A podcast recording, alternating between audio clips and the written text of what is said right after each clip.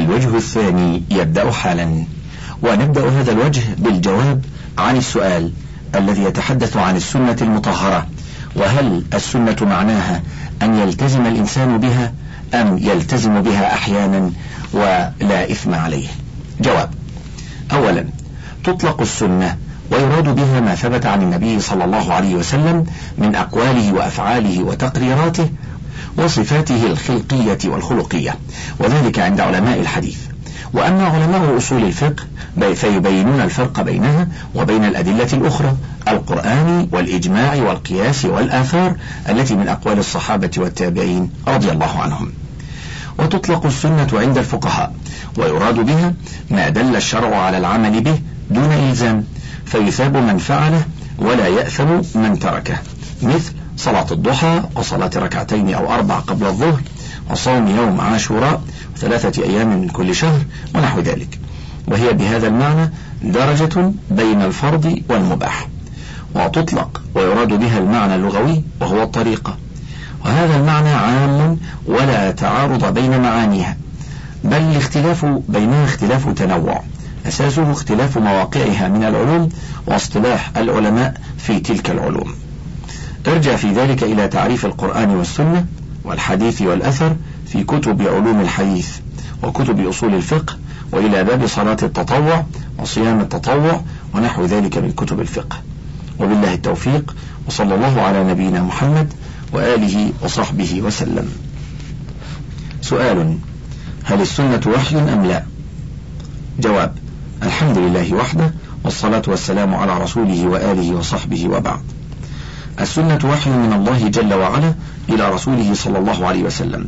واللفظ الدال عليها من الرسول صلى الله عليه وسلم وقد صح عنه صلى الله عليه وسلم أنه قال إني قد أوتيت القرآن ومثله معه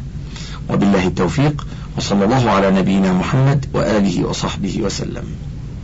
سؤال عن الأحاديث المتواترة والآحاد لماذا نسلم بقبول رواية امرأة واحدة للحديث مع أننا في الشهادة في الحالات العادية نطبق قول الله عز وجل فإن لم يكونا رجلين فرجل وامرأتان ممن ترضون من الشهداء أن تضل إحداهما فتذكر إحداهما الأخرى وفي علم الحديث يطلب التثبت أكثر وخاصة أن هناك أحاديث كثيرة جدا في الصحيحين عن عائشة فهل يعتمد مثلا قول ابن حجر في تجريح رجل ولا يؤخذ قول الله عز وجل أن تضل إحداهما نسأل الله عز وجل أن يوفقكم في الرد الشافي على هذا الموضوع الذي يراودني دائما ولا أحدث به أحدا جواب الحمد لله وحده والصلاة والسلام على رسوله وآله وصحبه وبعد أولا الصحيح أنه لا يشترط في قبول رواية العدد بل يكفي في أداء الحديث وقبوله واحد سواء كان رجلا أو امرأة إذا كان عدلا ضابطا مع اتصال السند وعدم الشذوذ مع اتصال السند وعدم الشذوذ والعلة القادحة لاكتفاء النبي صلى الله عليه وسلم في البلاغ بإرسال واحد كمعاذ بن جبل إلى اليمن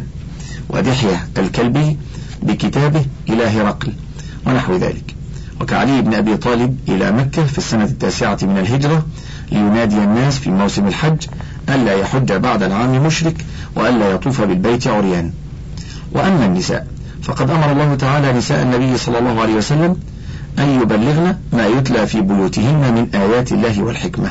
فقال تعالى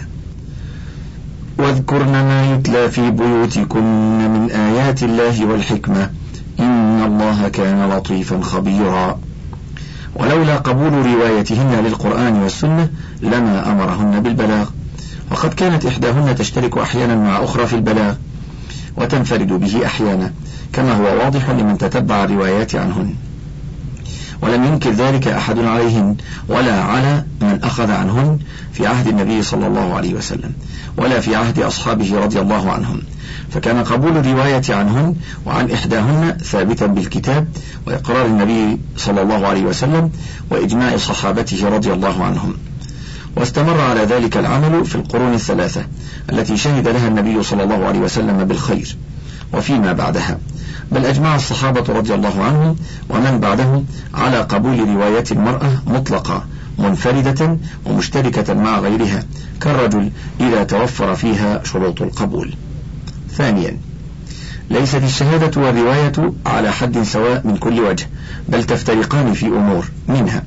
أن الرواية إخبار عن أمر عام للراوي وغيره لا ترافع فيه إلى الحكام بخلاف الشهادة فإنها في قضايا عينية تخص المشهود عليه وله يترافع في مثلها إلى الحكام غالبا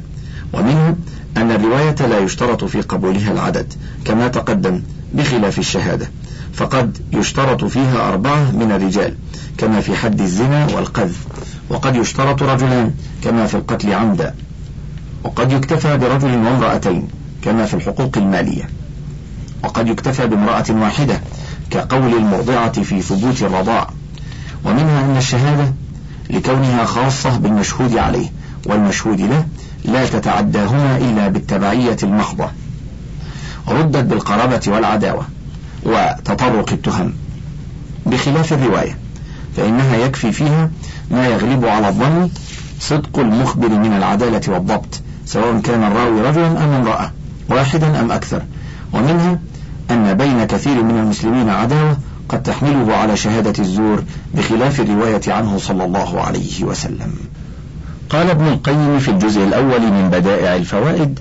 الفرق بين الشهادة والرواية أن الرواية يعم حكمها الراوي وغيره على ممر الزمان، والشهادة تخص المشهود عليه، وله ولا تتعداهما إلا بطريق التبعية المحضة، فإلزام معين يتوقع منه العداوة وحق المنفعة والتهمة الموجبة للرد فاحتيط لها بالعدد والذكورية وردت بالقرابة والعداوة وتطرق التهم ولم يفعل مثل هذا في الرواية التي يعم حكمها ولا يخص فلم يشترط فيها عدد ولا ذكورية بل اشترط فيها ما يكون مغلبا على الظن صدق المخبر وهو العدالة المانعة من الكذب واليقظة المانعة من غلبة السهو والتخليط ولما كان النساء ناقصات عقل ودين لم يكن من أهل لم يكن من أهل الشهادة فإذا دعت الحاجة إلى ذلك قويت المرأة بمثلها لأنه حينئذ أبعد من سهوها وغلطها لتذكير صاحبتها لها انتهى كلامه ثالثا الذين قاموا بنقد أرواة أحاديث دواوين السنة ودواوين السيرة والتاريخ تعديلا وجرحا جماعة من أئمة الحديث معروفون لهم بصيرة ثاقبة في ذلك عاصروا من نقدوهم وحكموا فيهم بما عرفوا عنهم ولم يفرقوا في منهج نقدهم بين رجل وامرأة بل هما سواء لديهم في الجرح والتعديل أما من جاء بعدهم ممن لم يعاصر أولئك الرواه كابن حجر العسقلاني رحمه الله فإن شأنه مع أولئك الرواه نقل أقوال من عاصرهم من الأئمة فيهم ومناقشة سندها إليهم والترجيح بينها إذا تعارضت ونحو ذلك وليس إليه تعديلهم أو تجريحهم لعدم معاصرته إياهم وبالله التوفيق وصلى الله على نبينا محمد وآله وصحبه وسلم سؤال يرى بعض الناس أن الأحاديث المروية من طريق الآحاد غير حجة في العقيدة لأنها تفيد الظن والعقيدة لا تبنى على الظن وينسبون هذا القول إلى إمامين من الأئمة الأربعة ما هو تعليقكم على هذا الموضوع حاشية نجيب عليه حالا انتهى جواب الحمد لله وحده والصلاة والسلام على رسوله وآله وصحبه وبعد أحاديث الآحاد الصحيحة قد تفيد اليقين إذا احتفت بالقرائن وإلا أفادت غلبة الظن وعلى كلتا الحالتين يجب الاحتجاج بها في إثبات العقيدة وسائر الأحكام الشرعية ولذلك أدلة كثيرة ذكرها أبو محمد علي بن حزم في مباحث السنة من كتاب الإحكام في أصول الأحكام وذكرها أبو عبد الله ابن قيم الجوزية في كتابه الصواعق المرسلة على الجهمية والمعطلة منها أن النبي صلى الله عليه وسلم كان يرسل آحاد الناس بكتبه إلى ملوك الدول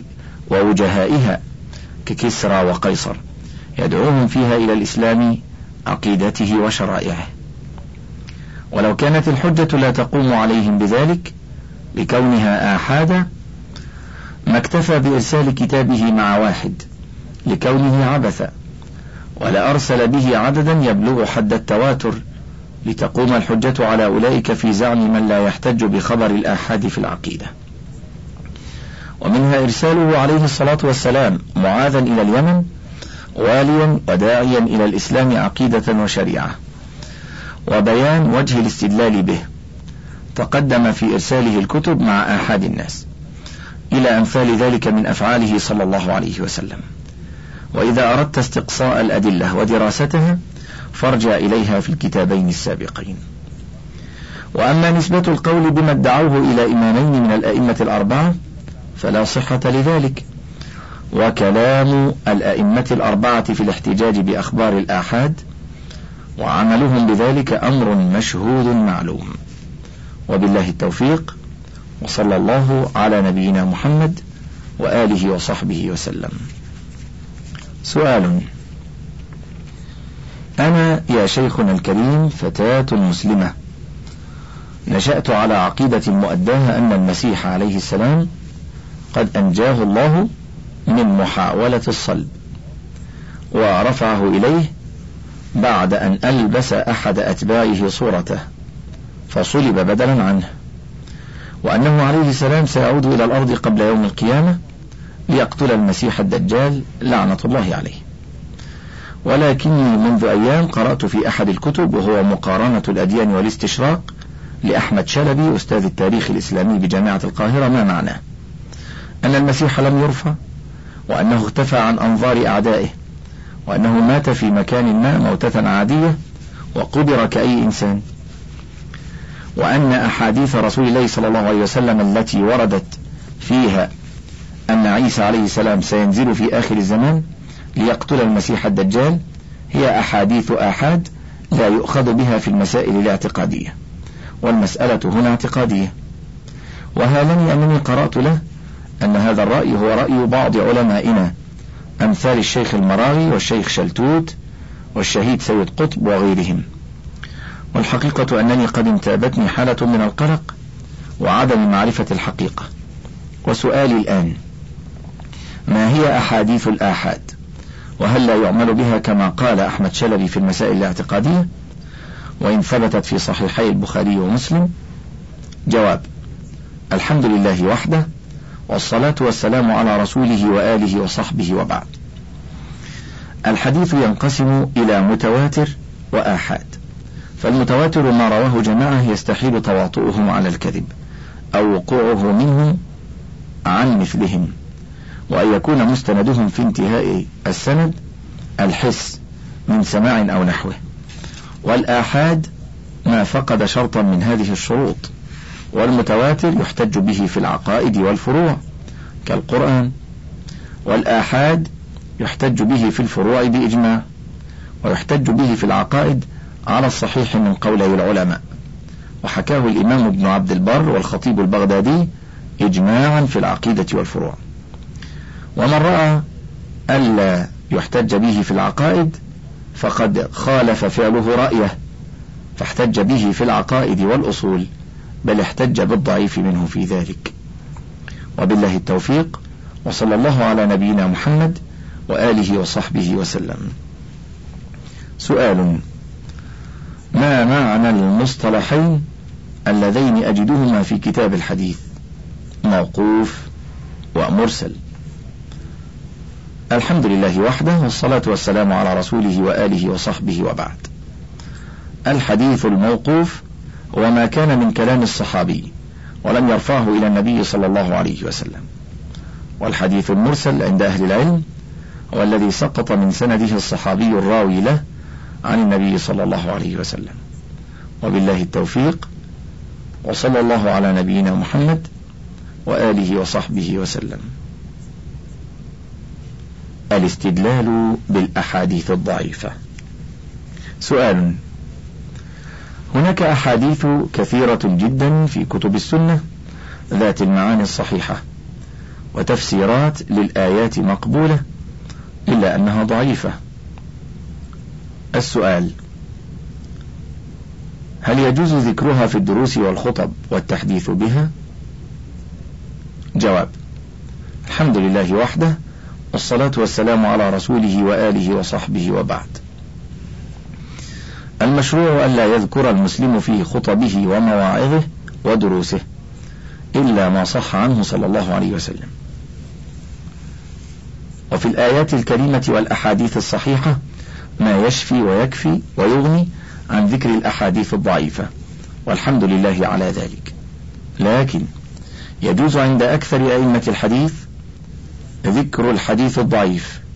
إذا اقتضت المصلحة الشرعية ذلك بصيغة التمريض مثل يروى ويذكر عن النبي صلى الله عليه وسلم أما الأحاديث التي نص أهل العلم على أنها موضوعة فلا يجوز للمدرس والواعظ وغيرهما ذكرها إلا لبيان أنها مكذوبة وبالله التوفيق وصلى الله على نبينا محمد وآله وصحبه وسلم سؤال هل يجوز العمل بالحديث الضعيف جواب الحمد لله وحده والصلاة والسلام على رسوله وآله وصحبه وبعد يجوز العمل به إن لم يشتد ضعفه وكان له من الشواهد ما يجبر ضعفه أو كان معه من القواعد الشرعية الثابتة ما يؤيده مع مراعاة عدم مخالفته لحديث صحيح وهو بذلك يكون من قبيل الحسن لغيره وهو حجة عند أهل العلم وبالله التوفيق وصلى الله على نبينا محمد وآله وصحبه وسلم سؤال هل صحيح أن الحديث الضعيف لا يؤخذ به إلا في فضائل الأعمال أما الأحكام فلا يؤخذ به فيها جواب الحمد لله وحده والصلاة والسلام على رسوله وآله وصحبه وبعد. أولا يؤخذ بالحديث الضعيف في فضائل الأعمال إذا لم يشتد ضعفه وثبت أنها من فضائل الأعمال في الجملة وجاء الحديث الضعيف في تفاصيلها. ثانيا يعمل بالحديث الضعيف في إثبات الأحكام إذا قوي بحديث آخر بمعناه أو تعددت طرقه فاشتهر لأنه يكون من قبيل الحسن لغيره وهو القسم الرابع من أقسام الأحاديث التي يحتج بها وبالله التوفيق وصلى الله على نبينا محمد وآله وصحبه وسلم علم طبقات الرواة سؤال هل يؤخذ بالأحاديث التي يخرجها البيهقي والطبري والدار وماذا يعني وماذا يعني علم طبقات الرواة جواب الحمد لله وحده والصلاة والسلام على رسوله وآله وصحبه وبعد كل ما صح سنده ولم يكن شاذا ولا معلا بألة قادحة مما خرجه هؤلاء في كتبهم يؤخذ به وإلا فلا وأما علم طبقات الرواة فالطبقات جمع طبقة ومعناها في اصطلاح علماء الحديث جماعة الرواه الذين اشتركوا في السن ولقاء المشايخ فعلم طبقات الرواه والذي يبحث فيه عن أحوال الرواه مراعا في ذلك ترتيبهم حسب سنهم ولقائهم المشايخ ومما ألف في ذلك كتاب الطبقات للإمام محمد بن سعد كاتب الواقدي وبالله التوفيق وصلى الله على نبينا محمد وآله وصحبه وسلم سؤال هل بقي أحد من العلماء الذين يصلون بإسنادهم إلى رسول الله صلى الله عليه وسلم وإلى كتب أئمة الإسلام دلونا على أسمائهم وعناوينهم حتى نستطيع في طلب الحديث والعلم أن نصل إليهم جواب الحمد لله وحده والصلاة والسلام على رسوله وآله وصحبه وبعد يوجد عند بعض العلماء أسانيد تصلهم بدواوين السنة لكن ليست لها قيمة لطول السند وجهالة الكثير من الرواة عدالة وضبطا سؤال ما هي مرتبة ابن إسحاق ابن يسار بين المحدثين هل هو ثقة أم لا جواب الحمد لله وحده والصلاة والسلام على رسوله وآله وصحبه وبعد قال الحافظ ابن حجر العسقلاني في تقريب التهذيب ما نصه محمد بن إسحاق بن يسار أبو بكر المطلبي مولاهم المدني نزيل العراق إمام المغازي صدوق يدلس ورمي بالتشيع والقدر من صغار الخامسة مات سنة خمسين ومئة ويقال بعده خاء تاء تقسيم مام ميم تقسيم عين ميم وقد بسط ترجمته في تهذيب التهذيب فراجع ذلك إن شئت لتمام الفائدة وبالله التوفيق وصلى الله على نبينا محمد وآله وصحبه وسلم سؤال في بعض الأحاديث في نهايته يقولون رواه الشيخان من هم الشيخان جواب الحمد لله وحده والصلاة والسلام على رسوله وآله وصحبه وبعد هنا محمد بن إسماعيل البخاري ألف الكتاب المسمى صحيح البخاري الذي هو أصح كتب السنة ومسلم بن الحجاج النيسابوري مؤلف الكتاب المسمى صحيح مسلم الذي هو أصح كتب السنة بعد صحيح البخاري وبالله التوفيق وصلى الله على نبينا محمد وآله وصحبه وسلم سؤال عندنا هنا بعض الناس يقولون إن الجامع الصحيح للبخاري توجد فيه أحاديث ضعيفة رغم أننا قلنا لهم بأن الأمة أجمعت على صحته فنرجو منكم القول الصواب جواب الحمد لله وحده والصلاة والسلام على رسوله وآله وصحبه وبعد هذا القول غير صحيح بل أحاديثه المسندة المتصلة كلها صحيحة أما المعلقات ففيها الصحيح والضعيف وبالله التوفيق وصلى الله على نبينا محمد وآله وصحبه وسلم سؤال ما هي كتب السنة والكتب المفيدة جواب الحمد لله وحده والصلاة والسلام على رسوله وآله وصحبه وبعد أولا كتب السنة الستة البخاري ومسلم أبو داود النسائي الترمذي سنن ابن ماجة موطأ مالك مسند أحمد وسنن الدارمي ثانيا زاد المعاد في هدي خير العباد لابن القيم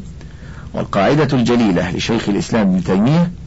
وكتاب الإيمان له أيضا ومنهاج السنة له أيضا وإغاثة اللهفان لابن القيم والقصيدة النونية له أيضا وإعلام الموقعين له أيضا وبالله التوفيق وصلى الله على نبينا محمد وآله وصحبه وسلم من السيرة النبوية على صاحبها أفضل الصلاة والسلام سيرة الرسول صلى الله عليه وسلم. سؤال أريد أن أعرف سيرة الرسول الكريم. جواب الحمد لله وحده والصلاة والسلام على رسوله وآله وصحبه وبعد. سيرة الرسول عليه الصلاة والسلام تعرف من القرآن الكريم الذي قال الله سبحانه وتعالى فيه: وإنك لعلى خلق عظيم. قالت زوجه عائشة رضي الله عنها: كان خلقه القرآن وفي السنة المطهرة وبإمكانك أن تقرأ ما ذكره أهل الحديث عن سيرته وشمائله وما ذكره المؤرخون كابن هشام في كتاب السيرة وابن كثير في كتابه البداية والنهاية وابن القيم في كتابه زاد المعاد في هدي خير العباد وغيرها كمختصر السيرة النبوية للشيخ محمد بن عبد الوهاب وابنه عبد الله رحمهم الله وستعرف إن شاء الله سيرته وأخلاقه وبالله التوفيق وصلى الله على نبينا محمد وآله وصحبه وسلم صحة نسبة كتاب من الرسول إلى هرقل سؤال يتعلق بما رفعه سيد ميم ميم زعمان من بنجلاديش حول ما ادعته إحدى السيدات العربيات المقيمة في لندن من امتلاكها خطابا ممهورا بخاتم النبي صلى الله عليه وسلم موجه إلى هرقل ودرست اللجنة ما تضمنه كتاب سيد ميم ميم زامان من الاستفسار عما يأتي واحد كيف يمكن التوصل إلى الخبر اليقيني عن نسبة هذا الكتاب إلى النبي صلى الله عليه وسلم اثنان كيف حصل التوقيع وقد كان النبي صلى الله عليه وسلم أميا ثلاثة كيف وصل هذا الكتاب إلى هذه السيدة العربية وهل ورثته أو وصل إليها بطريق آخر وما هو جواب الحمد لله وحده والصلاة والسلام على رسوله وآله وصحبه وبعد لا يجوز أن ينسب إلى أي إنسان قول أو عمل إلا بعد أن يثبت ذلك عنه بما يفيد يقينا أو غلبة ظن بنسبته إليه وخاصة الرسل عليهم الصلاة والسلام فإن نسبة شيء إليهم مما يتعلق بشؤون الدين يتضمن نسبته إلى الله تعالى وأنه تشريع يجب اتباعهم فيه قال الله تعالى أعوذ بالله من الشيطان الرجيم ولا تقف ما ليس لك به علم إن السمع والبصر والفؤاد كل أولئك كان عنه مسؤولا وقال تعالى فمن أظلم ممن افترى على الله كذبا ليضل الناس بغير علم إن الله لا يهدي القوم الظالمين وثبت عن النبي صلى الله عليه وسلم أنه قال إن كذبا علي ليس ككذب على أحد فمن كذب علي متعمدا فليتبوأ مقعده من النار متفق عليه واللفظ لمسلم وعلى هذه القاعدة تكون دعوى هذه المرأة العربية إن الكتاب الذي بيدها هو الرسالة التي أرسلها النبي صلى الله عليه وسلم إلى هرقل دعوى غير مقبولة لبنائها على الخرص والتخمين وذلك لأمور أولا أن بيننا وبين زمن كتابة الرسالة أربعة عشر قرنا جرى فيها أحداث وحروب طاحنة بين النصارى والمسلمين أثارتها العداوة الدينية والخصومة في العقيدة بين الفريقين وذلك مما يبعد معه بقاء مثل هذه الرسالة ثانيا أن قوم هرقل قد كثر منهم الصخب وارتفعت أصواتهم حينما فرغ من قراءة كتاب النبي صلى الله عليه وسلم سخطا على ما سمعوا واستنكارا له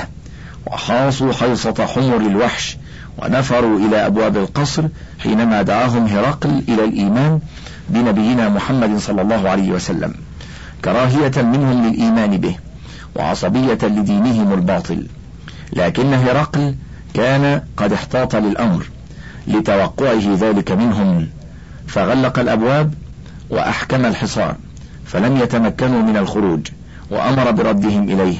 وآثر البقاء على النصرانية حرصا على ملكه وأخبرهم أنه إنما قال مقالته ليختبر حرصهم على دينهم وصلابتهم فيه وأنه وجد منهم ما يحبه من قوة تمسكهم بدينهم فمثل هذه العداوة الدينية والخصومة في العقيدة يحملهم على إتلاف هذا الكتاب ويقتضي القضاء على معالمه إما عاجلا في زمن هرقل وإما بعد وفاته حينما تحين لهم فرصة الخلاص من مثار غضبهم وما ينقض عقيدتهم خشية أن يأتي من يثيره ويدعو إليه انتهى الشريط السابع والأربعون من فتاوى اللجنة الدائمة للبحوث العلمية والإفتاء من جمع وترتيب الشيخ أحمد بن عبد الرزاق الدويش ولا زلنا مع موضوعات التفسير وله بقية على الشريط الثامن والأربعين إن شاء الله تعالى